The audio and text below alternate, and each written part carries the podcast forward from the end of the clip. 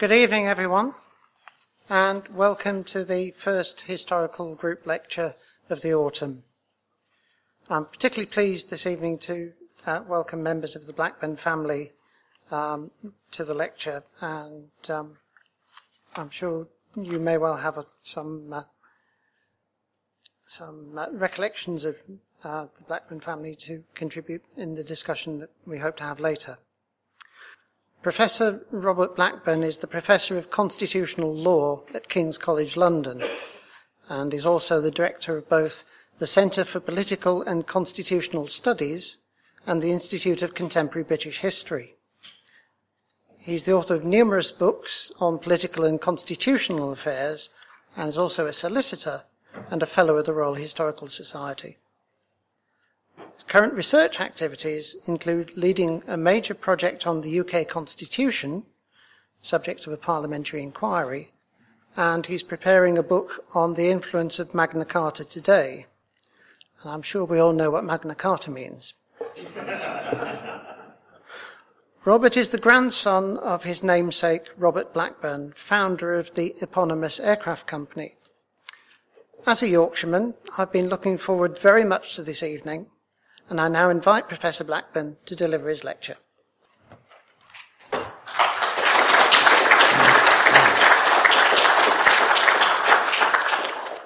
Good. Well, many thanks for that, and uh, it's a great pleasure to be here today uh, and to say something about uh, my, my grandfather. And it's a great pleasure also to have other members of the family here, particularly Janie and Sarah, uh, Robert Blackburn's two surviving daughters by his, his second marriage. And uh, I'm hoping at the end there'll be time for some questions, or perhaps not so much questions, but actually contributions uh, from the audience here, because I am uh, mindful that not only Janie and Sarah will, will uh, of course, remember Grandad where I was, when I was only three, uh, when Grandad died, but there will be many people here today, uh, distinguished members and fellows of the Royal Aeronautical Society, who have much greater technological uh, knowledge than I about aeronautical engineering. so I should first begin perhaps by declaring the nature of my own interest in the subject, apart from uh, most obviously being uh, the, the, grandson of Robert Blackburn and obviously uh, proud and interested uh, in, in the family history.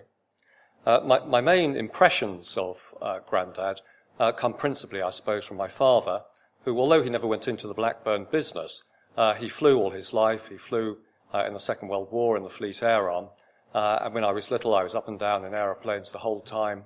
My, my, father had Tiger Moths and, and Cessnas, um, so I, I, got a lot of my memories and recollections of my grandfather through my father, and also through my grandmother Jessica. Whilst uh, Grandad Robert uh, died when he was 70, uh, Jessica lived on to the ripe old age of 101 and was obviously a great receptacle of knowledge. I mean, she was there right at the beginning. They married in 1914 as well.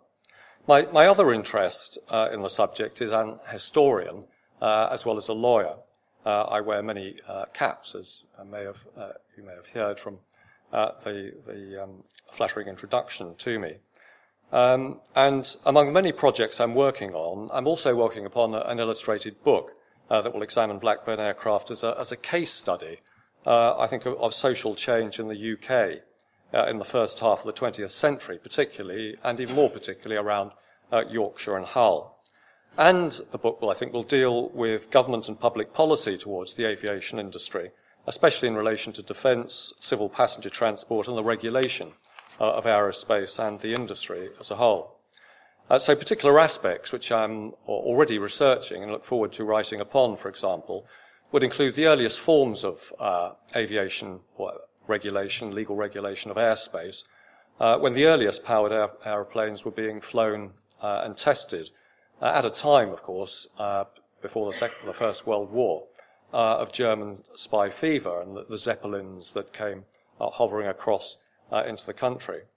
Um, other aspects I'll be looking at are the defence and foreign policy aspects of my grandfather's work for the Greek government uh, during the 1920s, uh, when Blackburns was constructing uh, really the first Greek air force just outside Athens at Old Phaleron.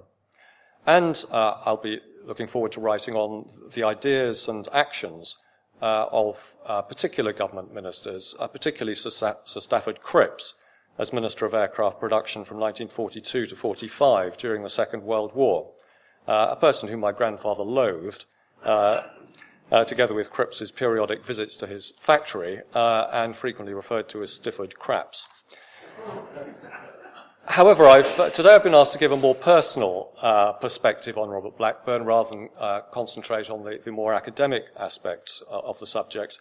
And this is going to be aided by a large number of, of images, mostly photographs, from the very large family archive which I have. And I think it's true to say that to a large extent every picture tells a story.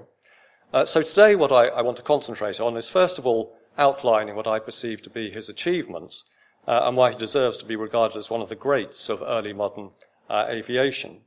And I'll then look at a selection of his uh, aircraft designs, ranging from, as I've given the title to the lecture, from the Mercury to the Buccaneer, this fascinating period of aviation history, I think, in the first half uh, of the 20th century, uh, from the very earliest weird and wonderful flying contraptions right through to the jet age, the Buccaneer being the last uh, aircraft that was commissioned whilst he was alive. Then, subject to time, I'll spend some time looking at his early life, especially the period 1910 to 1914, uh, the period being currently celebrated as the centenary of his pioneering work. This lecture is part of a rolling program uh, that myself and members of my family, Janie and Sarah, uh, are putting together. That just about every month over that period, something new was happening. It was a fascinating period. Uh, and so there are lots of pegs, if you like, and episodes to, to celebrate. Uh, just a few uh, weeks ago, I was up at Filey, where, of course, Grandad had his flying school in 1914 to 1912, uh, and they've put several commemorative plaques up there. Uh, and uh, I'm looking forward to organising some events in Leeds, which was the original heart of the Blackburn uh, company. And there'll be a, there's going to be a permanent exhibition in Roundhay Park, where there were a lot of flying exhibitions took place uh, and the engineering department of the university and the industrial museum uh, at Leeds are also interested. So uh, maybe I'll see some of you, as well as the family, at some of those other events in the future. Um, I'm hoping then at the end, as I say, uh, some of you will uh, offer some of your own contributions. Uh, it would be fascinating to hear from any of you if you have any personal or vicarious experience of the Blackburn story and or to hear uh, from you either by email uh, or telephone call later on. So here are three pictures uh, of the great man. And I think it's interesting to look at them because one feature, I think, of Robert Blackburn is that he's not actually as widely known about as his contemporaries, the other greats, uh, whether it's uh, A.V. Roe or Tommy Sopwith uh, or Handley Page. Um, and he, he, wasn't a great publicist, and there aren't, in fact, very many photographs of him in common circulation. But here, here he is. Um, so I think the, the distinctions, to summarize before I go on to look at some of his aeroplanes, uh, and to remind those of you who know perhaps uh, less than others about uh, my grandfather, uh, he was the first Yorkshireman to design and fly an aeroplane. That was on the 20th of May 1910 uh, on the East Yorkshire coast. Uh, and according to my calculations, but others here might correct me, um, he was the first UK national in the country to do so uh, after Alliott Roe. Others, of course, flew in the country, uh, but they were either not UK nationals or they were French uh, designed aeroplanes. And generally, in the earliest parts of powered flight, uh, he exhibited and flew aeroplanes at most of the pre 1914 air national or regional air shows, and operated uh, famous flying schools at Filey between 1911 and 12, and subsequently at Hendon, and then at Brough from 1916. He was the first to accomplish many feats. Uh, so, in 1911, there was the first aeroplane uh, to fly up the Yorkshire coast from Filey to Scarborough, uh, watched by vast crowds uh, at the time. 1911 uh, also, from Filey, where the, the flying school was, as I've said, there was the first night flight in, in Yorkshire took place. In 1911 also, uh, the first woman passenger was taken up uh, in the Blackburn plane uh, in Yorkshire, Miss Cook. Then in 1912, as the designs started to develop, there was the first all-metal monoplane, very distinctive at the time. In 1913, the first aircraft delivery of the Yorkshire Evening Post uh, from Leeds to York was made by a Blackburn monoplane. Uh, in 1914, the first monoplane, uh, a Blackburn plane, was supplied to the fleet. That was the Type 1 monoplane. Uh, and in 1919, a little later, uh, he uh, pioneered the first side-by-side two-seater. All two-seaters until then were in the front and behind.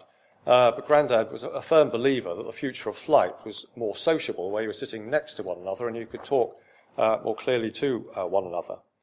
Uh, in 1924, I'm just selecting some uh, distinctive aspects. Um, he developed the Swift, which was capable of carrying a, a very large torpedo. And in 1923, there was the Cubaroo, which was the largest aeroplane in the world in its day. And in fact, he pioneered other colossal air machines. And for some of you, you may know him best for these. The, the colossal uh, Blackburn Beverley, of course, a transport carrier for the armed forces as well as uh, in, for civil aviation, uh, and also the vast uh, seaplanes, the Iris, uh, which I'll be showing you in a little bit as well. He was also a pioneer uh, of new civil airline routes. In 1914, he could claim to be the first to have conducted the first regular air service in the UK uh, which ran from Leeds to Bradford every half hour. Uh, in 1919, there was the first scheduled flight from Leeds to London, currently being celebrated at an exhibition at Leeds Bradford Airport. And at the same time, he was developing civil aviation lines over to Amsterdam, uh, where he opened more uh, regular flights. And later on, he opened up uh, the first African air route, uh, Cobham Blackburn Airlines, um, in uh, collaboration with Alan Cobham. He also uh, did some pioneering work abroad uh, with the uh, permission from the Defence and Foreign Offices uh, for the Greek naval aircraft uh, in Old Phaleron outside uh, Athens. So in the 1920s, hundreds of Blackburn workers went out there and developed the, and developed worked the factory out there and produ- produced particularly the Velos plane for, for the Greek and produced the first Greek Air Force for them. Uh, and in the process, he trained uh, hundreds of local people in aeronautical engineer. He was also party to some of the spectacular air races that took place in the early years. And two, which were uh, particularly uh, pleasing to my grandfather, was 1913. Uh, there was a spon- newspaper sponsored air race that took place uh, where Blackburns took on Avros uh, and it was called the Wars of the Roses, the Yorkshire people against the Lancastrians, and Blackburns won. Uh, in 1931, of course, Blackburns was regularly in the uh, King's Cup, and it, was a, it won in the year 1931 in the Blackburn Bluebird, which was a very popular plane uh, at the time. And the Blackburn Company at Leeds, uh, and therefore Grandad and, and his, his family, my grandmother, was at the centre of major aviation events uh, in those early years. So, for example, when the uh, the, the, pioneering US round the world flyers in 1924 uh, stopped off in the UK. It was Brough that they stopped at uh, and stayed two weeks as well. So seeing uh, the Blackburn family um, every day. There were several royal visits uh, to the to the Blackburn factory, particularly by Prince George in 1929 and 1940. And Winston Churchill himself took a close interest in Blackburn aircraft, actually sponsoring the Kangaroo, Blackburn Kangaroo aircraft uh, in one of its earliest uh, national air races. And Blackburn formed partnerships with many famous pilots of the day. Uh, B.C. Hucks, particularly well known, one of the early pioneering uh, test pilots, the first person in the country to loop the loop. Uh, Amy Johnson learned to fly at the Blackburn Flying School. Uh, Alan Cobham, the Honourable Mrs. Victor Bruce, and other famous lady flyers, etc. those early days must have been terrific fun uh, as well uh, as very exciting in terms of the technological uh, development. Blackburns and Grandad, of course, made, a, made a major contribution to the World War II effort uh, through their aircraft. I suppose two which deserve particular mention are, are the Skua, uh, which I'll show in, in, a, in a, while, uh, a, specifically de- developed as a, a dive bomber, and the Swordfish. now, of course, all that was designed by Richard Fairey, uh, most of them were actually manufactured by Blackburn, so many of them came to be known uh, as the Black Fish. So really deserve uh, some, some Blackburn credit there, as well as, as Fairey's. And then, of course, uh, for some, perhaps the best known aircraft right at the end, the Buccaneer, which became the standard uh, naval air- aircraft for several decades.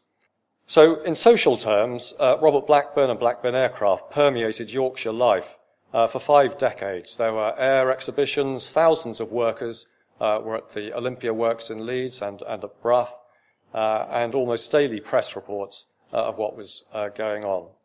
He was recognized with an OBE and the equivalent of a knighthood by the Greek government, their highest medal, the Gold Cross Order of the Redeemer, at a ceremony in Athens on the 10th of March 1927, uh, attended by uh, my grandmother as well and some members of the family. But curiously, uh, he was overlooked for a knighthood by the British government when all the other major aviation pioneers uh, received one. Alliott Roe was knighted in 1928, uh, Frederick Handley Page in 1942, and Tommy Sopwith in 1953. It is, uh, I'd suggest, a curious omission. Uh, some at Brough believe it's the north of Watford factor. So I now move to look at some of the aeroplanes. And this was the first monoplane uh, worked on in 1909 uh, and which flew, I think one would have to say partially successfully, as was A.V. Roe's uh, earliest attempts as well, uh, in a series really of, of long hops. Uh, it was built in a, a, small workshop in Leeds uh, with a 35 horsepower green engine, and the pilot, uh, Robert Blackburn himself, was positioned below the wings and engine, sitting on a wicker chair taken from his father's garden. it successfully flew, as I say, in a series of long hops on the 20th of May 1910 at Saltburn on the East Yorkshire coast, uh, but then side-slipped on attempting a turn uh, and crashed. Even if this design was abandoned subsequently by Grandad, it did establish his name uh, in uh, the aviation world as a serious and leading uh, aeronautical engineer, and the design was favourably reported on uh, by Flight magazine. Then there was his second design, there was a, a cluster, I think one would say, of designs roughly around this shape. Uh, and the monoplane uh, was quite distinctive because the Avro, for example, had tri- was triplanes, uh, three wings or two, two wings. So going with a monoplane, um, putting his eggs in that basket, was a very distinctive uh, contribution of Blackburn's at that time. It did owe something, of course, to the French Antoinette aeroplane, uh, which had been developed in France, uh, but did have um, substantial modifications made to it uh, in the uh, features relating to it, in the hull, uh, the style of wings, and the tailgate. Uh, this design was tested at the flying school in, in Filey and had its first successful launch on the 8th of March 1911, flown by B.C. Hucks. Now, these, as I say, they, um, this design uh, there are several of them. Not many was made of each particular one, but there's the, the second monoplane, which became the Mercury, and there, were, there was the Mercury 1, 2, 3. Uh, and then there was the Type E, developed in 1911, which was the military uh, all-metal aeroplane. They were all fairly similar, and I'll show you here just a few of them. On Filey Beach, a wonderful photograph. There's Grandad with uh, one of the Mercuries. There is the Type E, the military all metal design, and a, a two seater version, and um, the single seat monoplane. Uh, now, this is uh, worth dwelling on for a little while. Uh, only one of these was built, and it was a variant of the Mercury, but a one seater, uh, whereas most of the Mercuries were two seaters. Um, and it was built to the order of Cyril E. Foggin. It was tested by another of Blackburn's test pilots, Harold Blackburn, no relation, um, in late 1912, and then it was flown during the week of the 21st of March 1913 uh, by Mr. Foggin himself um, during uh, a week of demonstrations at Left Lofthouse Park, Leeds. Now, remarkably, it survives today at Shuttleworth and is the oldest original aeroplane, uh, certainly in the UK, if not in the world, still in existence capable of flying. So, for those of you who've been to Shuttleworth, a, a fantastic museum uh, and collection of old aircraft, um, they have reconstructed some of the old Avro planes and, and one or two others, uh, but those were are reconstructions. Uh, quite a lot of them were actually made for the film Those Magnificent Men in Their Flying Machines. Uh, but the Blackburn monoplane is an original.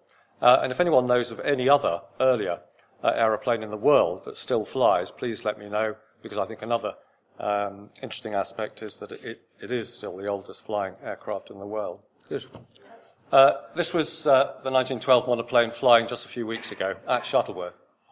I was lucky enough to sit inside, which you probably just saw a picture of me in, and it had just three controls in it a throttle, an on off switch, and the steering wheel. Uh, the pilots uh, who actually took it up uh, commented on it that it's remarkably stable to take up, but it'll only fly if conditions are absolutely perfect. And this was its inaugural flight uh, in 1929. And here's the White Falcon moving on. Uh, there was only one of these made. It was custom made for Rowland Ding, uh, who is uh, another of Grandad's uh, test pilots, uh, a very famous um, character at the time uh, in Yorkshire.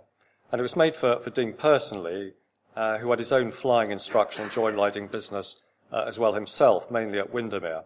I'll say more about Rowland Ding later. It was a two-seater, similar in design to the Type 1 two-seater version of the single-seat monoplane.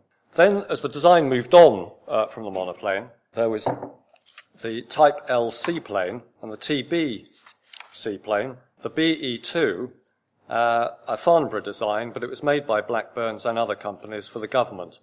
Uh, Robert Blackburn received uh, his first order uh, for these personally from Winston Churchill at the Admiralty uh, the day after his wedding in 1914. And then one of my favourite Blackburn aircraft, the Kangaroo. Uh, this was designed as a, a reconnaissance torpedo type uh, aircraft. It had a wooden frame and covered in fabric uh, and was manufactured at the Olympia Works in Leeds. Uh, its maximum speed was 114 miles an hour. It was uh, used initially for military uh, purposes in the First World War, carrying bombs and reconnaissance, but later it was used for commercial purposes and was ran the commercial line to Amsterdam. Then there's the uh, uh, this was made to Air Ministry specifications uh, to serve as a long distance coastal defence aeroplane uh, capable of carrying a large torpedo load. Uh, it was the largest single air- engine aircraft in the world in its day, capable of carrying a one and a half uh, ton torpedo. And then there was the Velos, most of which were made for the Greek government. It was a, a torpedo biplane with dual control or capacity for one pilot to serve as a gunner. And then uh, the popular Bluebird in 1928. This was a, a popular user-friendly biplane for private owners, uh, developed for club training uh, and flying.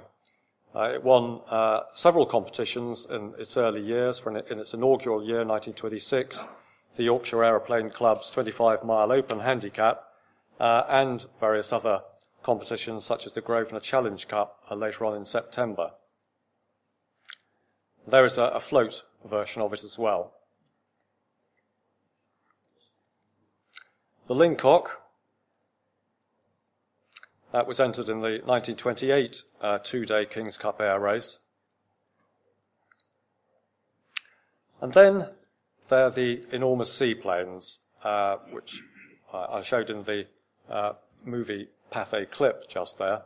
There's the Iris in 1929, um, a, huge aircraft. It was a, a biplane with an all-metal hull and powered, uh, and powered by three powerful 650 horsepower Rolls-Royce engines uh, fitted between two main wings. and the Perth. Then entering slightly more modern uh, periods, uh, there's, there is the B2, uh, the B2, uh, there's a B2 in fact still in existence and flying, a beautiful uh, two-seater side by side. Um, Amy and I sat in it uh, at the Shuttleworth collection just a few weeks ago. Um, and it had its maiden flight at Brough in 1931. Uh, it was a, a durable uh, training aircraft, built principally for the RAF and for the reserve training. And then the Shark. Uh, this was put in for tender uh, against the swordfish, uh, and the swordfish won the tender, and most of those were actually uh, constructed and used. Uh, but a fair number of the shark planes were actually used by the fleet Air Arm. Then the Skua, 192 of these were built, Uh, it was the only British aeroplane of its day designed exclusively as a dive bomber fighter. Um, it had folding wings and served on various aircraft carriers, including Ark Royal. It was the first British aircraft in the Second World War to have a strike against a German one. Uh, on the 26th of September 1939, it shot down a German Dornier uh, flying boat that was shadowing a damaged British submarine. And then, of course, the swordfish, or blackfish, as I've referred to it. Uh, this famous aircraft, uh, as I've said, was designed by Fairey's, uh, but deserves to be mentioned in any list of Blackburn planes because so many of them were constructed, 1,700 in total, uh, more than twice as many as Fairey's themselves. Then moving on to a plane I mentioned earlier, the colossal uh, Blackburn Beverley uh, proved very popular for military purposes. Uh, a typical load, uh, believe it or not, was nine jeeps, uh, 81 troops and 38 paratroops, one Angledozer fuel, fully fueled, uh, one large anti-aircraft gun, three army vehicles, and one bulldozer plus accessories. So a vast load. Um, and then, of course, the Buccaneer. Uh, in 1952, the Admiralty decided it wanted a high-speed, low-level bomber strike aircraft operating below the radar uh, using uh, the new missile technology, uh, whereas previously virtually all bombers were relatively slow aircraft uh, operating from high altitude. Uh, originally called the NA 39, um, it became the Buccaneer, and there on the Ark Royal and there at Farnborough. And an old model of it, a redundant model of it, was kept uh, on the forecourt at Yeovilton uh, for a long time. Uh, I think it's back inside now, uh, but there's my son uh, standing just below it. And there's a cluster of family members, including uh, Janie, Sarah, and myself. Um, not Sarah Willis on that occasion um, up at Brough. So just a little bit about the history of the Blackburn Company before I go on to uh, the early flight. Um, for those who don't know. So to begin with, of course, it was a private business, uh, and Robert Blackburn worked out of workshops uh, provided largely by his father George uh, at Benson Street and then uh, Barn Road. Um, and then um, the Blackburn Flying School uh, was established uh, at uh, Filey. The works or manufacture took place uh, in the Olympia Works in Leeds, uh, and in, then in parts it was wheeled, taken by horse and carriage uh, over to the over to the east coast for test piloting them. The, in the early days, although it had been much easier to have tested them at Roundhay Park, uh, the local council uh, was worried about the safety of these early flying machines and so wouldn't grant permission. Uh, later on, when times became more pressing during the First World War, uh, Park, right in the heart of Leeds as a, as a city, uh, was used for test piloting uh, air, airplanes at that time. Um, so in, in, 1914, when the, the, company was really set up, the Olympia Works was, was acquired. Uh, it was incorporated as the Blackburn Aeroplane and Motor Company. And in 1916, uh, the Brough site uh, near, near Hull uh, on the Humber was acquired specifically to test seaplanes at the time, uh, because Grandad obviously specialised in naval aircraft or aircraft for the Navy. Uh, the Leeds remained the main headquarters, uh, though through to um, into the 1920s. So there was a, a reincorporation in 1936, uh, as you can see, uh, a new factory at Dumbarton, and in 1939 a new factory at Sherburn in Elmet, which specialised in manufacturing the swordfish. And then um, in 1949, as orders began to dry up, uh, in 1949, um, it merged uh, with General Aircraft. And then after um, uh, Grandad died um, in 1955. Later on, it was, the company was taken over by Hawker Siddeley's and then subsequently uh, taken over by British Aerospace, uh, now BAE Systems. So it, it is amazing. The, the Brough site, uh, founded in 1916 uh, by Grandad, is still there and very much operational. And over the years, there have been vicissitudes, all sorts of problems, industrial disputes, uh, drying up of orders and redundancies, but somehow Brough has always managed to survive. And within BAE Systems, I think it's true to say that it's never known as BAE Systems, uh, the one outside Hull. It's always known as Brough. Uh, Brough is an institution in its own right. Uh, and it's rather lovely that uh, uh, BAE Systems has um, always enjoyed and celebrated its ancestry in Blackburn Aircraft. And you, if you go up there, there's a Robert Blackburn Road, and there's a very active heritage centre there as well. Compensating, I think, for when Hawkers took it over, because Blackburns was a well-known brand, uh, they tried to bury the Blackburn brand and promote Hawkers, uh, but it's been brought back um, in latter years. Now, uh, in the time available, I'll say a little bit about uh, Robert Blackburn's early life uh, and how he got involved in the, the aeroplane business. And uh, he was born in Kirkstall, Leeds, on the 26th of March, 1885, uh, the son of George Blackburn and his wife Kate, uh, who lived at 18 Spencer Place, Roundhay Road, Leeds. and here are his parents, then, of course. He was the second of seven children, with an elder sister, Dorothy, then after him, Hilda, Spencer, Marjorie, Norman, and Charles. His family uh, were very important to him, um, and he included them in the family to as much of an extent as, as he could. His brothers Spencer, um, Charles, and Norman um, all joined with him in the early days, uh, but then Spencer, who later on died early of uh, TB in the 1920s, uh, during the First World War, uh, decided to go his own way and set up his own uh, motor, motor car company in Leeds itself. But Norman and Charles uh, remained with the business. There was a, quite a big age difference. Norman was about 10 years younger uh, than Robert, and Charles, of course, even, even more so. Charles was the baby of, of the family.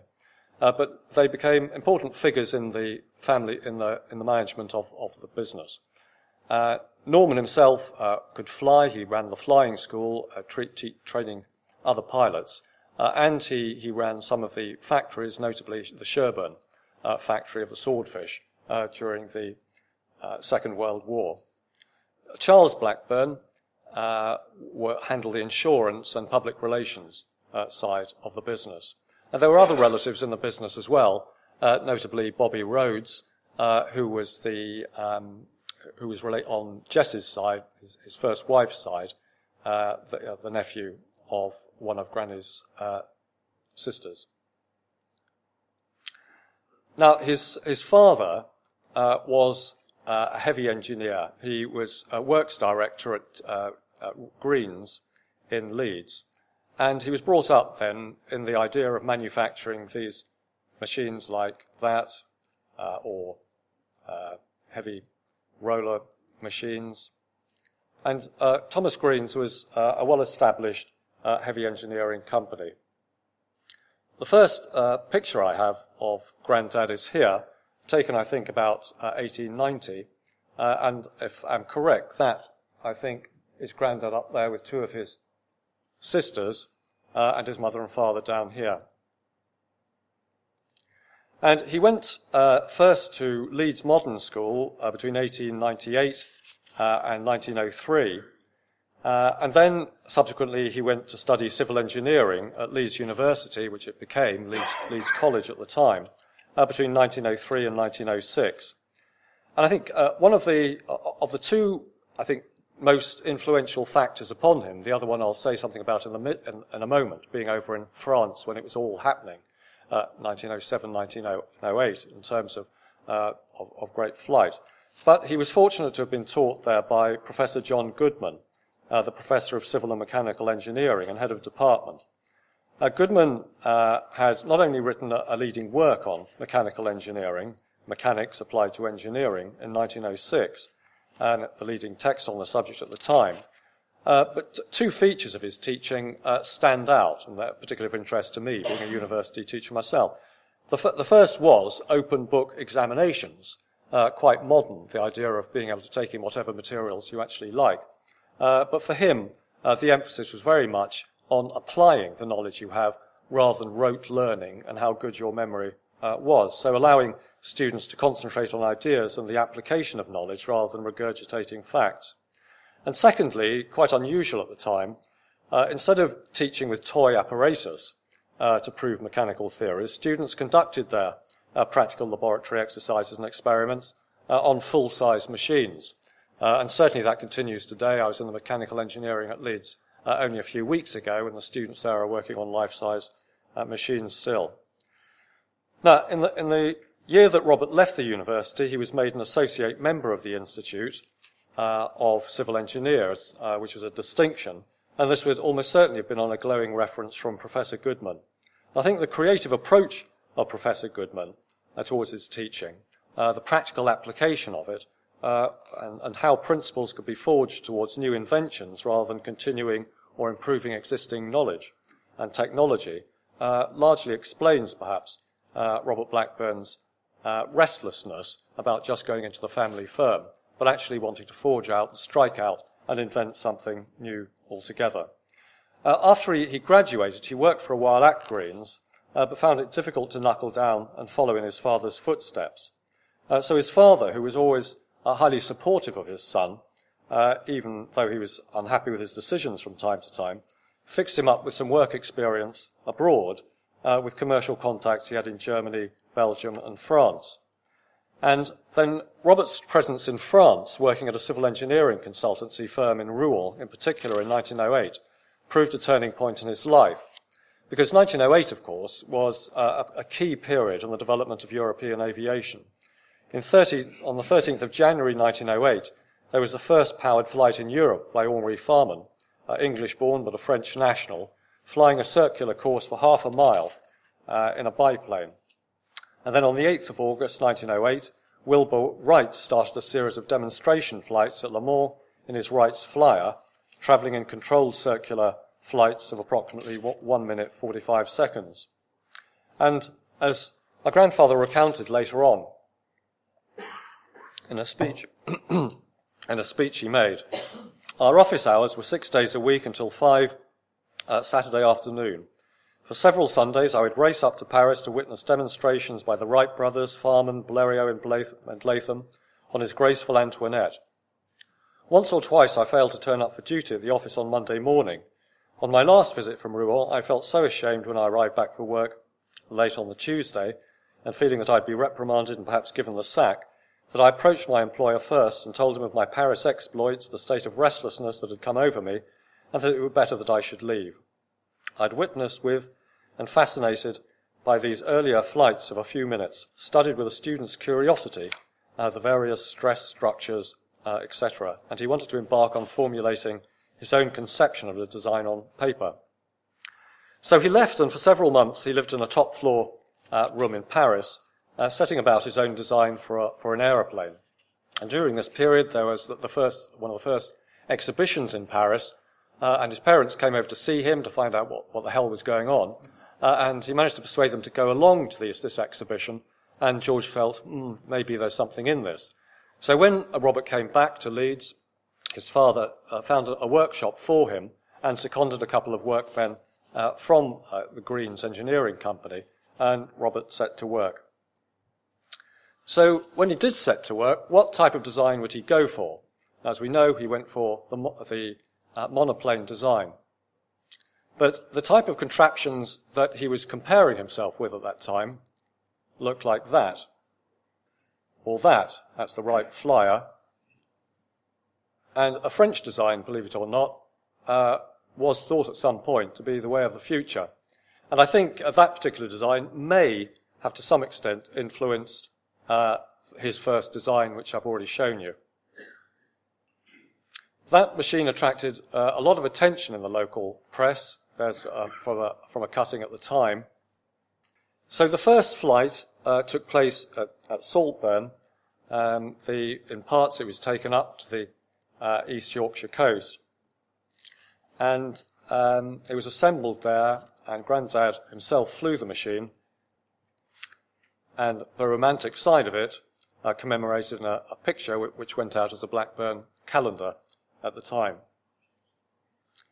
The original drawing, of which Janie has in her sitting room. But, um, as I've said, it, um, it, it um, he decided to go ahead with a different design for his second uh, machine. In times of commercial austerity, as it were, particularly after the two world wars, uh, when government contracts dried up, uh, Blackburn's had to diversify. Uh, and I think it's worth dwelling on that Robert Blackburn was uh, an aircraft designer first and foremost, but he could turn his hand to other ideas and other contraptions when he wanted to. Uh, and um, just a few of these, uh, although it really came to naught, he was interested in the idea of motor-powered uh, boats. And in fact, one, the Mary Gordon, uh, I think is still, in fact, on, round, on the park at Roundhay Park, on the, the lake there. His, he was also made motor-powered sleighs for Ernest Shackleton, uh, for his expeditions to the South Pole. And he was a great lover of cars. He had some wonderful cars himself, reputed to be the first person in Leeds to own and drive a, a car, motor vehicle. Uh, but these are a few of the, the, machines that he produced. And two of his own cars, I think that's an Alvis. I'm not so sure about that. I think that might be a Rolls.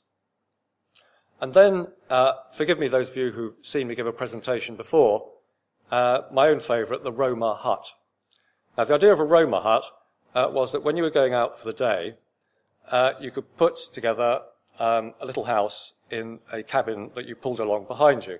So here you are, the family going out for an outing on the day, driving down the road, stopping off where you want to have your picnic and starting to disassemble everything laying it out neatly on the garden floor, putting it up, and then enjoy. and these Roma huts, believe it or not, were very successful at the time. Uh, obviously, there's a certain novelty value to them. Uh, and of course, he, he, was also making prefabricated houses too, uh, up in uh, the north of England, up in Scotland uh, as well. And then, uh, when you've had enough of your day out, you put it back in, again in its box and drove back home. I've mentioned just flitting from one little subject to the next for reasons of time. Um, here's a cartoon from the early days. Uh, you know, what will we make of it all? And here's the idea of a cartoonist that uh, an aeroplane, a monoplane could be used uh, for being, uh, for ordering, for gardening work, watering the garden. So, very briefly to end up with, uh, and I've said something about what I think Grandad's uh, achievements were, which were remarkable, uh, I think, and he, he, deserves to be regarded as one of the greats of British aviation. And he deserves, uh, more than deserves, the celebrations we're having in the centenary programme, which are, are ongoing. Just to very quickly flick through, again, a short number of the aeroplane contraptions that he built. Good. Well, thank you very much for, for listening.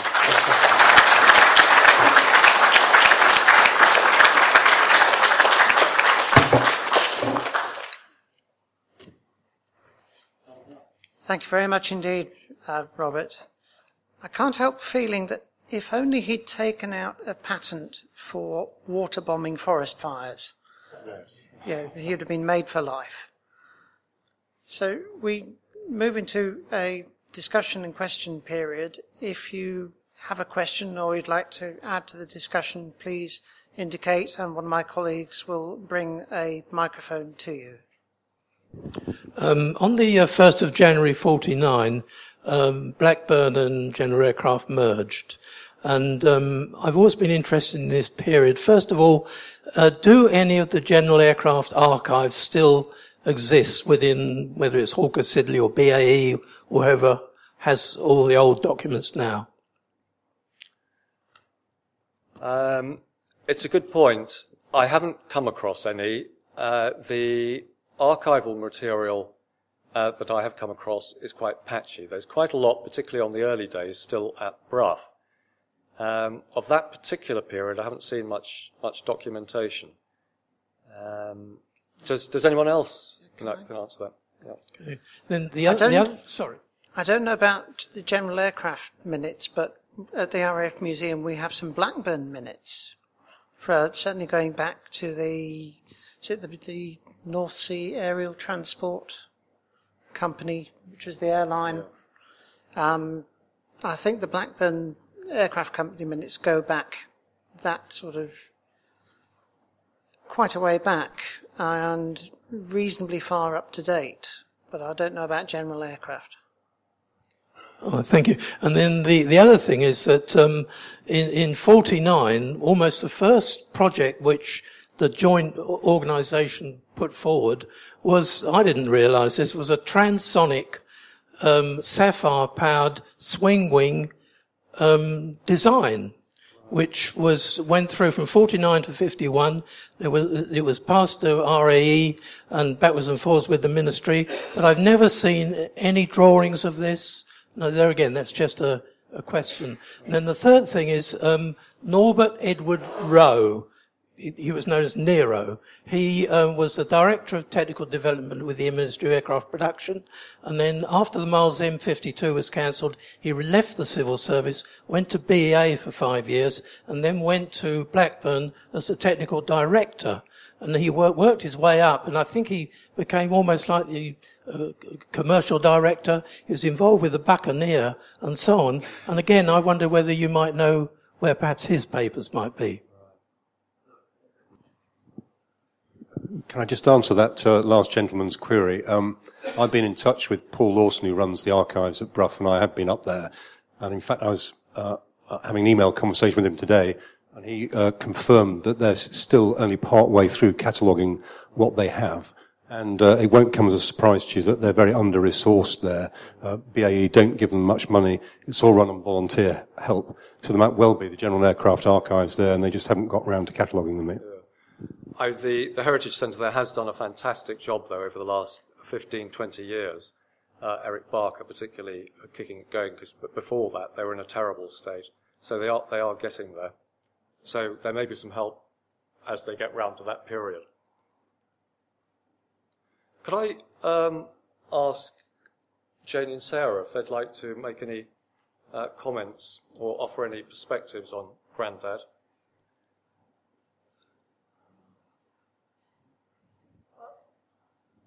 It's amazing. I, I'm, I'm, thrilled that you, you, you did all the, the talking today because um, there's so much that I didn't know. Um, so, and I don't think I can possibly add anything about the flying days of Grandpa because you, I think your your knowledge and your research is far and away beyond the knowledge that we have. Um, and I was 17 when Dad died, and I wish I'd had more time to talk to him, but I learnt more about him in the years, in the in the recent years, through you and through um, the centenaries than I ever knew um, about him when when he was alive. Apart from he was my dad, and we loved him very much. Um, so technically, I don't think I can add anything, Robert. Um, and I think you've done the most brilliant job in all the research and the fabulous photographs and bringing it all alive for all of us. It'll all come together in the book eventually. Hopefully, 2000, 2014, we'll have a big book launch. it's going to be a very big book. I would love to know if there's any um, record. I think you were talking about um, the social history of this um, period. I would love to know if there's any record of the reactions of local people in, in 1912 and 13 to uh, the sight of aeroplanes flying around Filey. Well, it's a good point, and it's, it's something I want to try and go into in, in more depth myself. It's uh, not so difficult looking at a, a, first obvious place to look at is just the local pr- press. And when you do look at the local press, you know, the Yorkshire Evening Post, the Yorkshire Post, and, lo- and even more local ones like the Filey Mercury or, or whatever it's called, and, and up in Scarborough. Uh, there are references to uh, aviation developments really every week, if not, you know, every other day. Uh, so it certainly struck the popular imagination. And in, in a, a, period where there wasn't television uh, and even radio um, in those early days, I mean, it was it was a day's outing. It was it was a, a, a form of entertainment. I suppose it was the First World War that made uh, aviation serious in a sense. Uh, and I think one needs to remember also uh, that by no means was it clear that aeroplanes would be the future of civil uh, transport, but particularly human transport.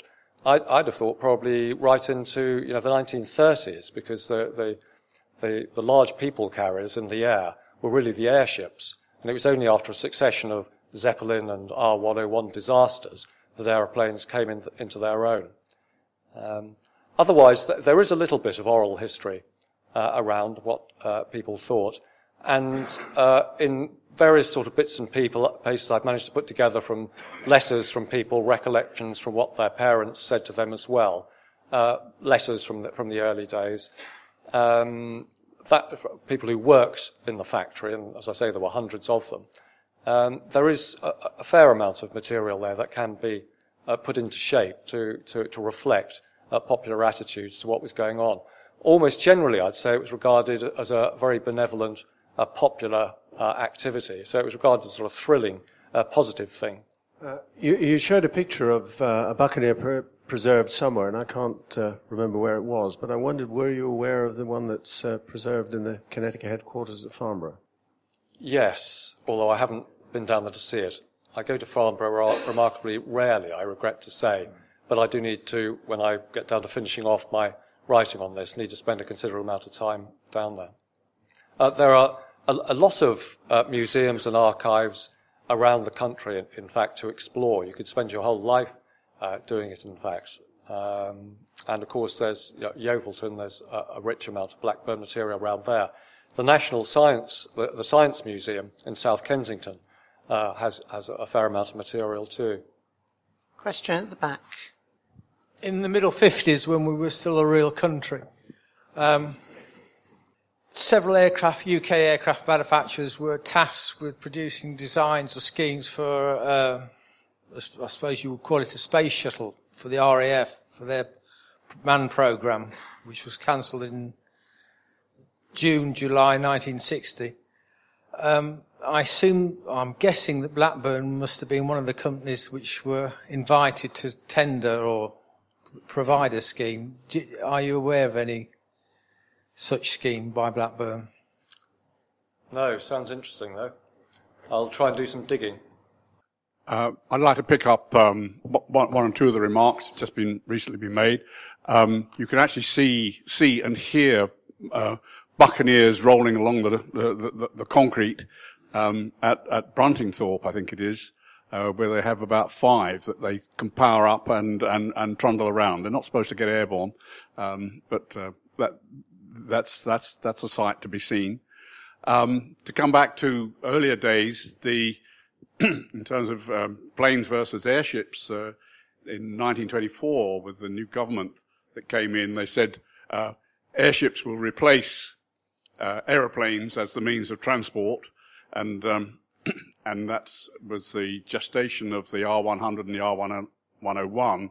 But as you say, the disaster of R101 in, 19, in, in, in, in 1930 really, uh, did I say 1934 just now? I, mean, I, I supposed to have said 1924, whatever I said. Um, but in 1930, of course, the crash of, of R101 uh, brought that, that to an end. Um, but another point, uh, and a further point about the early the, the, very earliest of days of flying, and you, you, have really alluded to this too, that, uh, and, and it was, it was true for so many pilots in, in the First World War, that they had had no opportunity to operate anything mechanical, uh, and, and, because cars were very rare, uh, hardly anybody would have a car, uh, and then pilots were getting airborne uh, and and and having to teach themselves to fly. So it was a a very um, you know, very in, innovative period and, and um, a very challenging, uh, very challenging time for the pilots to learn not only about, uh, you know, learn about controlling a, a beast in three dimensions. Um, a recollection and a question. Um, recollection is um, in the mid 50s, I think probably 1954, as a schoolboy, I was invited up to Brough for a week during the summer holidays as guest of the company just to look around and see what they did. And looking back on, they gave us an absolutely wonderful time. we didn't actually get to fly in the prototype um, General Freighter um, because it went unserviceable when they were going to take us up. But um, looking back on this, I get the impression of a company that was very concerned to attract people into it, particularly technical people, and very willing to invest in that. And I wonder if you or other people have that same impression. The question is, um, at what stage in after 1910 did um, Robert Blackburn's enterprise become financially viable? In that it was being new aeroplanes being paid for by clients rather than um, with family money, which I think is what got it going initially. Thanks. Um, well, to answer your second question first, uh, I'm not entirely sure without trawling through the books and accounts, and I'm not, well, I, I, I think you can trawl through them to a, to a limited extent, extent, but they're fairly patchy, but the early, earliest ones are, are difficult.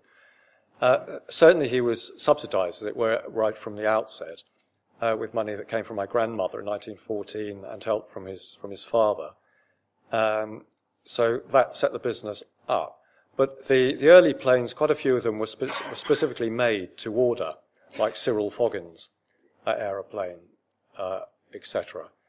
Uh, it was became it was with the outbreak of the war and the first order of uh, I think 14 BE2s uh, from the government that started making it financially viable. I suppose the, the, First World War. So then there was a crisis afterwards, um, and and a lot of um, as I said, some of the uh, like the, the flights to Amsterdam, which were partially successful, trying to open up new routes. Uh, g- getting the Greek contract, I think, was quite important in the 1920s. I mean, that was highly, highly lucrative, and that helped the company in, in a big way. Um, and then it was really, I think, through imagination, uh, the Bluebird, you know, I think Grandad realizing that people want to sit next to one another, that, that you, need, you need design a plane specifically for joyriding rather than giving them uh, just a plane that might be adapted from a military purpose aeroplane. I think it was uh, living on their wits that actually made them made them survive. But I've no doubt uh, that uh, my grandfather always felt that it was a financially risky business uh, right right to the end. Um, the, on your first point, and this relates back to, to what the lady said earlier on and social attitudes to it, it strikes me quite strongly from looking at uh, all the archives uh, and materials that insofar as a company, a, a large company, uh, can ever be a happy family, um, it, there certainly it was a very paternalistic form of company that there really was a sense of obligation to the workforce to look after them. Uh, shown in all sorts of little ways. So, I mean, just Grandad bringing the family in, as it were, to the business to start with. But there were very active social clubs, very active social clubs, sporting activities of all for, for the women as well as the men. Um, and, uh, and he was a strong believer in apprenticeships. Uh, and that still, I think, remains very strong in, in Brough today, actually, as a tradition. Uh, so all, all these things, I, I think, um, it, it, was very much part of the local area, and there was um, a, a, feeling of, of um, sense of obligation, uh, loyalty to the firm, but also paternalistic looking after the workforce uh, as well. When I used to go up to Brough, um, occasionally we used to go out to Holme on Spalding Moor. Um, when was that part of the Blackburn Aircraft Company when your grandfather was around? Um, I, I'm not absolutely sure, I'm afraid, but it does ring a bell. That's all I can say. I don't know whether anybody else can, can answer that. The um, Holme on Spalding Moor was, I think, bought, if not leased, from the, the ministry as a test aircraft for uh, a, a test airfield, sorry, um, for the Buccaneer, and uh, Brough also worked on the Phantom, and, which certainly couldn't get in or out of Brough. So. Um, it was on the Buccaneer I used to go up there, but on the avionics side and that side of testing. But it wasn't about, it, it, it was much later than your grandfather. I'm not sure I'm afraid. Yeah, I, I think it. I don't know whether anybody else can help. I, I think Holme on Spalding Moor came into use, uh, particularly when the Buccaneer um, started flying. We went up to Spalding Moor and had, had a look round the flight test uh, equipment setup, which was very advanced in the for its day. Very interested in the uh, twin fuselage seaplane in the First World War. Uh, do you know if they were successful when they were flown? Because my father was involved in the testing of them for the Royal Naval Air Service, and the problem was that the pilot had difficulty in controlling the engine, and of course, Dad, being the mechanic and the observer, had to get out and go and start the engine again. And this happened several times, and of course, he said it was, it was you know, very slippery to do this. So um, I don't think they managed to take off. I don't know if you know anything about that particular aircraft you showed. No, I don't think many of them were produced. Yeah. It was interesting that your grandfather was a civil engineer, and also, of course, Barnes Wallis was. Barnes Wallis was working on airships, and um, your grandfather was on big aircraft. So I think this might tie in with what my neighbour was saying just now. But coming back to the other point you made, uh, was about the lack of uh, mechanical control and driving of cars in the First World War. So there weren't many people who had done that. And so I think this was a difficulty with the pilots. But do you know, I just wondered if you knew anything about that particular aircraft. Do you know, was it only one made or? No, but you might find it out by, there's a very good book on uh, the technological history of Blackburn aircraft by H.A. Jackson.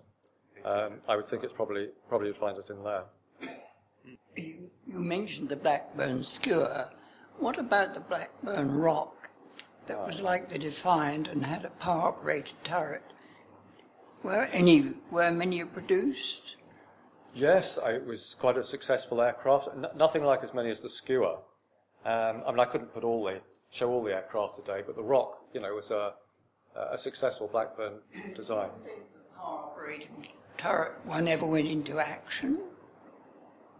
The, the one with the, the four guns. and how many guns did the Skua have? I have to say, I, off the top of my head, I can't quite answer those questions either. But um, so I say, you'll almost certainly find it in the, the, the, that history of Blackburn aircraft by Jackson, which has got all these technical details in it. It's a great book. Returning again to when we were still a, a real country in the middle 50s, um, there was a scheme, I believe, for uh, a much improved Beverley with turboprops. And the reason for that, as I understand, was to carry both the English Electric and the de Havilland um, satellite launch vehicle come long range ballistic missiles. Have you come across any um, information as to the size of the vehicles they were asked to carry? Again, I think this is technical stuff that you'd probably find in uh, the technical history. I, I think the um, the role was eventually, or the aircraft that was eventually designed for that role was was the Belfast. Um, but of course, as soon as it was built, the role had been uh, become redundant because the the project, the missile project, had been cancelled.